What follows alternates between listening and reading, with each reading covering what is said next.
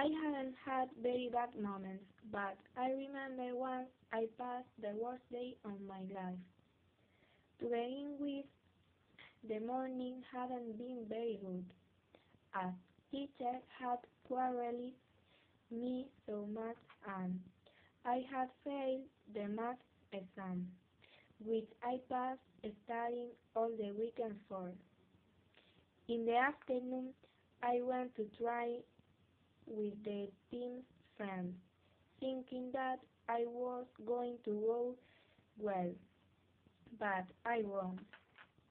I passed the greatest thing of my life because while we played, I'm going to throw the ball to my friend. I slipped and I fell back. All people loved me. I woke up and I left to my house quickly. I hope it doesn't happen again, but never anything like